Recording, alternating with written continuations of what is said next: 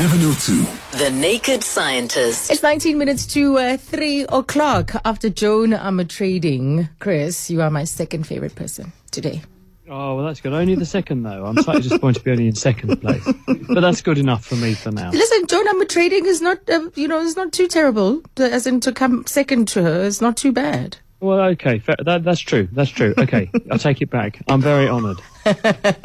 Good to have you. You're, my, to- you're still my number one slot. I look Yay. forward to seeing you, Yeah. talking to you, chatting to you every Monday. It- Yay. It brightens up. Monday, Monday is notorious, isn't it? Everyone's scared of Monday. Everyone hates Mondays. I love them. And it's because, you know, we get to chat. We get to have this session. It really is it's great fun. And um, and I welcome the, the wonderful questions everyone sends in. Yes, and some of them have come in on WhatsApp, but we also want you want your calls for this 011-883-0702.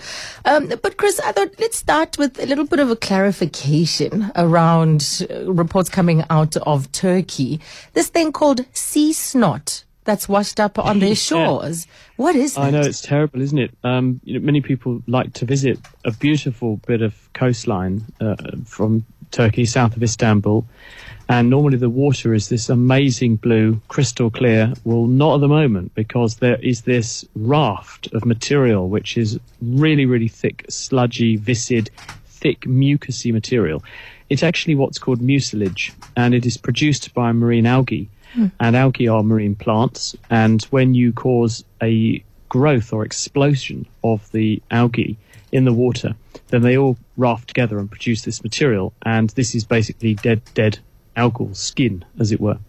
And it is a sign that the water is being overloaded with materials capable of, of promoting the growth of plants. And this stuff has the unfortunate consequence not just of looking nasty, but what it does is to rob the surrounding water of all its oxygen because the water has no contact with the overlying air, so it cannot oxygenate via that route. And the microorganisms that are forming these rafts are themselves consuming oxygen. Hmm. So you end up with a, a dead zone underneath this where normal species that extract oxygen from the water and depend on that for their survival cannot survive. So what do they do? They go elsewhere. And you end up with an area devoid of the normal sorts of life that you would expect to find in the ocean. So it has enormous repercussions, but it's almost like a barometer for ocean health. And last week, we recognized World Ocean Day.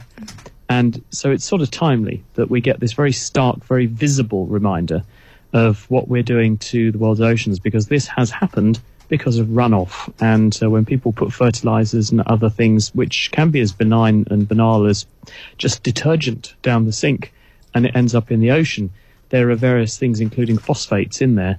Which will encourage the growth of these marine algae, and that has these consequences. So it's a wake up call, really, that we're going to see more and more of this happening to our planet unless we have better stewardship of our oceans. Oh my goodness, Chris.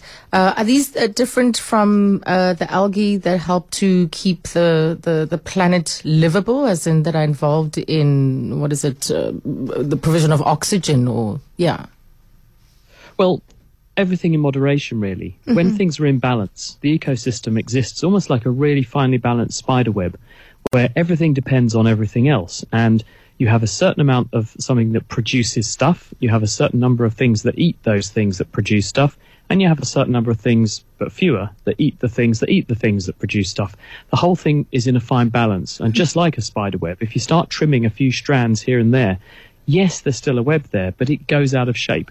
And before it can reform and rebalance itself, it can go very out of shape. And this is a sign that we are trimming the strands of the spider web via our activities as, as humans, exploiting the planet way, the way we are, and we are deforming that very delicate, very finely balanced web of life and the ecosystem. And this is one very visible consequence. Mm, sure.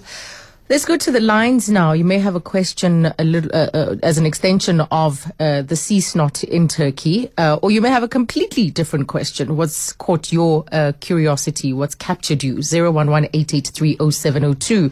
Let's start with Eddie next in Germiston. Hello, Eddie. Hello, and hello to the doctor. Uh, just a question on the COVID. How is the expiry date or when it can be used? We know milk and all that sort of things, but how do they actually determine when it's good, when it's bad um, for users? Because it is some concern, because uh, to me it's been changing. Temperatures have changed, storage has changed. Why haven't all the checks been carried out at manufacturing place those sort of questions, if the doctor could help. Thank you for that, Eddie. Chris? We put expiry dates on medicines and healthcare products for the safety of the user. Not just because with time going by, things might not work as well. They may also have seals that break down. They may have seals that breach, and so they get contaminated with things. And in the case of things like vaccines, where they may contain a live agent, or at least say a virus like the AstraZeneca vaccine, this is a modified cold virus, which depends upon its integrity as a viral particle to do its job as a vaccine. And if things are not stored optimally, or even if they are stored optimally, things don't last forever. In the same way that a nice bottle of wine doesn't remain a nice bottle of wine unless you store it ideally, and, and ideally you drink it within the, the bottling life of that wine, or it's never going to taste as good as the winemaker intended it to. It's the same with pharmaceuticals. And the molecules that are in there that do the important job of keeping us safe and keeping us healthy, mm. they do continue to undergo chemical change over time. They can fall apart, they can rearrange themselves, they can react with each other very, very slowly, but that can still happen. And you end up with a product you can't rely on. Mm. So when they first invent these products, they will put a conservative mark on them to say, well, this is what we know is safe, we know it works, we've done these tests. But as time goes on, you may learn more about the product, you may learn more about its resilience to temperatures and so on, and you may then refine that date a bit. And we've seen that with some of these vaccines so far. When Pfizer first wheeled out their vaccine, they said this needs to be kept at minus 80 degrees until the time at which you're just about to use it. That has now been revised up a bit, and it can be kept in a standard fridge for a little while at least uh, giving us um, more degrees of freedom when it comes to using it because we've gained more confidence and more knowledge around how safe and effective it is. And so right. it really comes down to our experience with the medication as much as anything else. Okay. Uh, we've got uh, Doe in Westdene. Hello, Doe. Hi, how are you? Good, and you? No, can't complain. Mm. Um, I've just got a question for the professor. Uh, why is it that the bottom rib is the only bone that can re- regrow itself? The rib uh, bone, uh, the bottom one. Mm-hmm. Um, well, the the answer is that uh, if you have a, the removal, a complete removal of a bone, you're you're not going to regrow that. The lower couple of ribs are floating ribs. That uh, means that they are not actually jointed to another bony structure. They actually float and they form a connection to cartilage, which then connects up to your sternum, which is the breastbone. And cartilage can, to an extent, regenerate itself, but the if you went in and you removed a, a complete chunk of rib cage, you're not going to grow that back. Right. And this is because uh, there are certain things that we actually we we produce them when we are a developing embryo.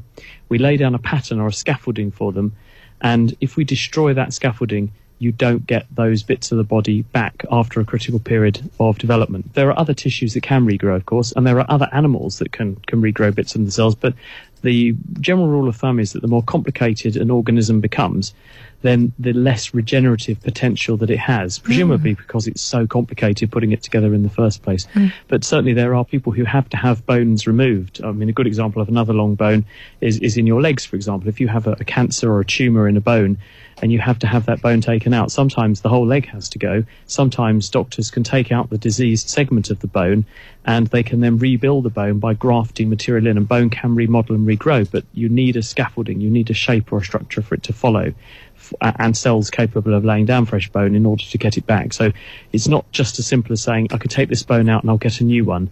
The body doesn't work quite like that. Mm. Here's a question from Felicity on WhatsApp, and it says, Dr. Chris, do babies feel pain as they're being squeezed through their mother's cervix and vagina, so through that birth canal? Uh, they they probably do because we know that if we do things to babies, even when we do things to babies when they are premature, so babies that have been born before their normal due date and therefore yeah. have a degree of development which is earlier or more primitive than a, a full term baby, they will still react accordingly when we do things which, if you did them to an adult, that, that one would describe as unpleasant. For instance, you know, these babies may be in intensive care. They may need medical interventions carrying out on them. We know that uh, babies do respond as though they are experiencing discomfort. What we can't say, though, is that they are capable of interpreting that unpleasant reaction and knowing that that is what we call pain. It may just be that a local reaction is happening because their brains are inadequately developed to process what pain really is. It may be just in the same way if you reach out and touch a hot to- stove, you don't have to think about it. You snatch your hand back to avoid being burned.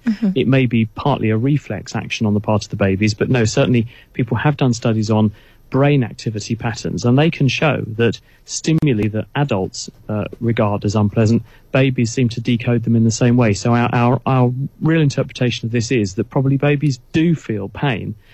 Do they feel the pain of childbirth? Probably not as much as mum does. And, but probably they they do probably get quite squeezed, and they probably do find that a rather strange experience. But they're not in a position to lay down any memories. Babies don't start remembering things until their brains are a little bit more developed. Oh. So it may it may well be that actually part of the discomfort of being squeezed out is the wake up call that helps them to actually take that first important breath and wake up and switch on once they're properly born. So I think the answer is that we don't know, we can never know, but by measuring, making measurements we have measured, we know that babies can find certain stimuli unpleasant, so they probably don't really like being born, but it may well be that that uh, bursting out into the cold reality and bright reality of being outside mum does actually help to give them the wake up call they need to, to start uh, getting on with life and um, breathing and acting for themselves. Yes, must be a dreadful shock. Let's go to uh, Yeah. Jeff in the Glen. Hello, Jeff. Yeah, good afternoon, the Nika scientist. Yes, afternoon, Jeff. Hi, Jeff. Yeah, cool yourself. Um, tell me, um, Prof, uh, why is it that the earth crust does not cave in? We are meant to understand that if you dig deep, like you're digging for it, I mean, a borehole, and you dig very deep down, from any point on the earth crust, you will find water. Now, why is it that the earth crust itself is not caving in? It remains the way it is. Despite the fact that you can definitely get water from any point you dig from the earth surface. If you dig Okay. very deep down. Okay, there we go. Thank you so much, Jeff. So after digging borehole, after that water's been removed, why doesn't the crust uh, cave in? Yes, people often say, well, why doesn't the same thing happen with oil? Yes. What is it that uh, left behind when we've got oil out of the ground? And the answer is that very often, in situations where you will extract water and you will extract oil from the ground, you're not you're not tapping into some enormous submerged ocean. Rarely that is the case, but on the whole, where water is within the Earth's surface is in porous rocks. This means rocks that are like sponge. They have lots of little gaps and, and holes in them, all of which are interconnected.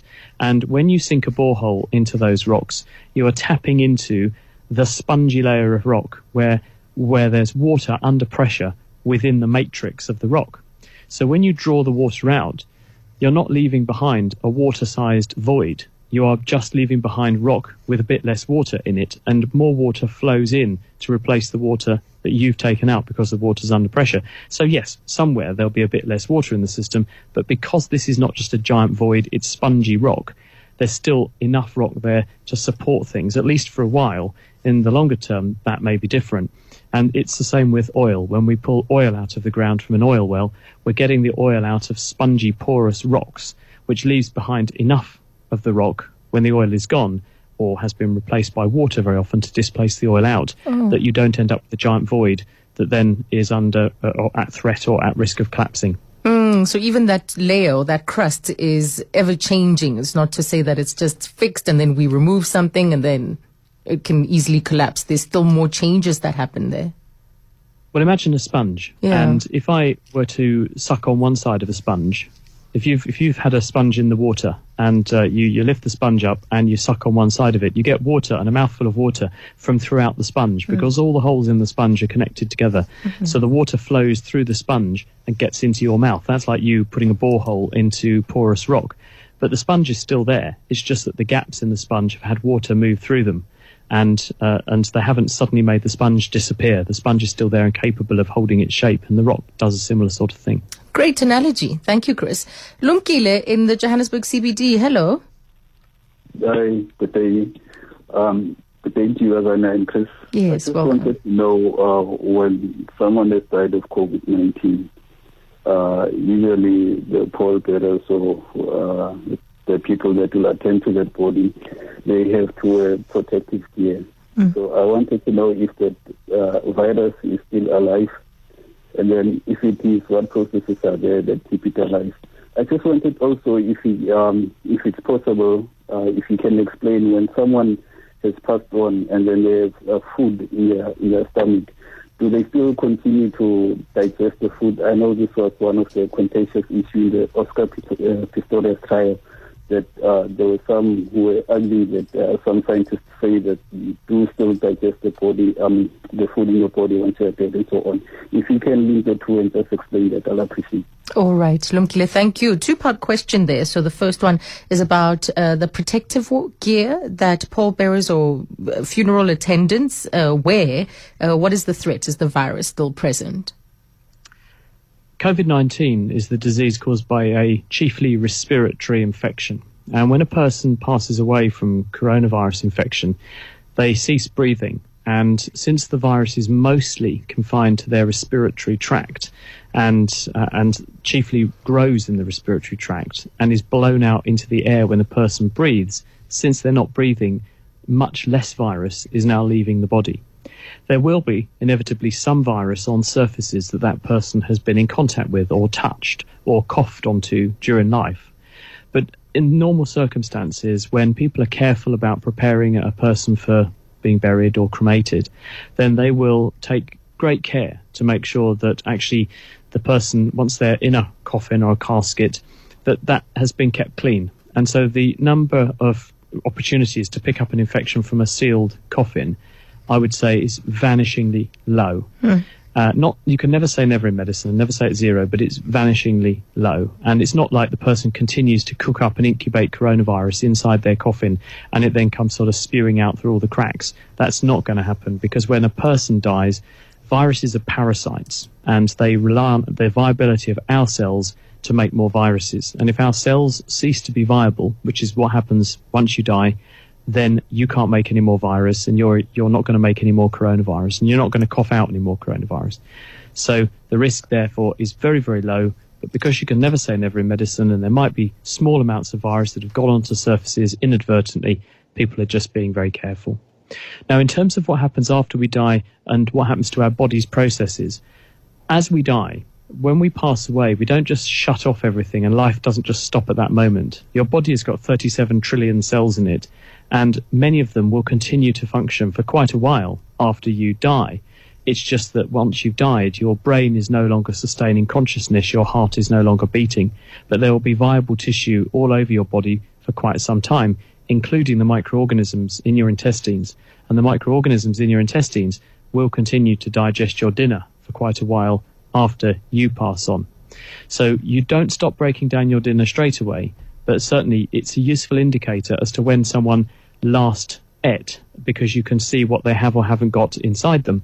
And the, the degree of breakdown of that material does give you some indicators towards when they actually did die because we know how fast that material does tend to break down. Wow. Wow. Thank you for that question, Lumkile. Taking us back to what was uh, a case that dominated our headlines for a very long time. Sure. Thank you so much, Chris. Thank you, and we, see you soon. Yeah, we spoke to Joy Number Trading. She said it was sweltering over there, so enjoy the summer. It is. It is. It is. And in my studio I'm in now, it's 35 degrees Ooh. in here. I need to invest in some aircon, I think. Hope you're in some shorts and flops. Do it right. I will be in a minute. All right. Thank you, Chris. What's the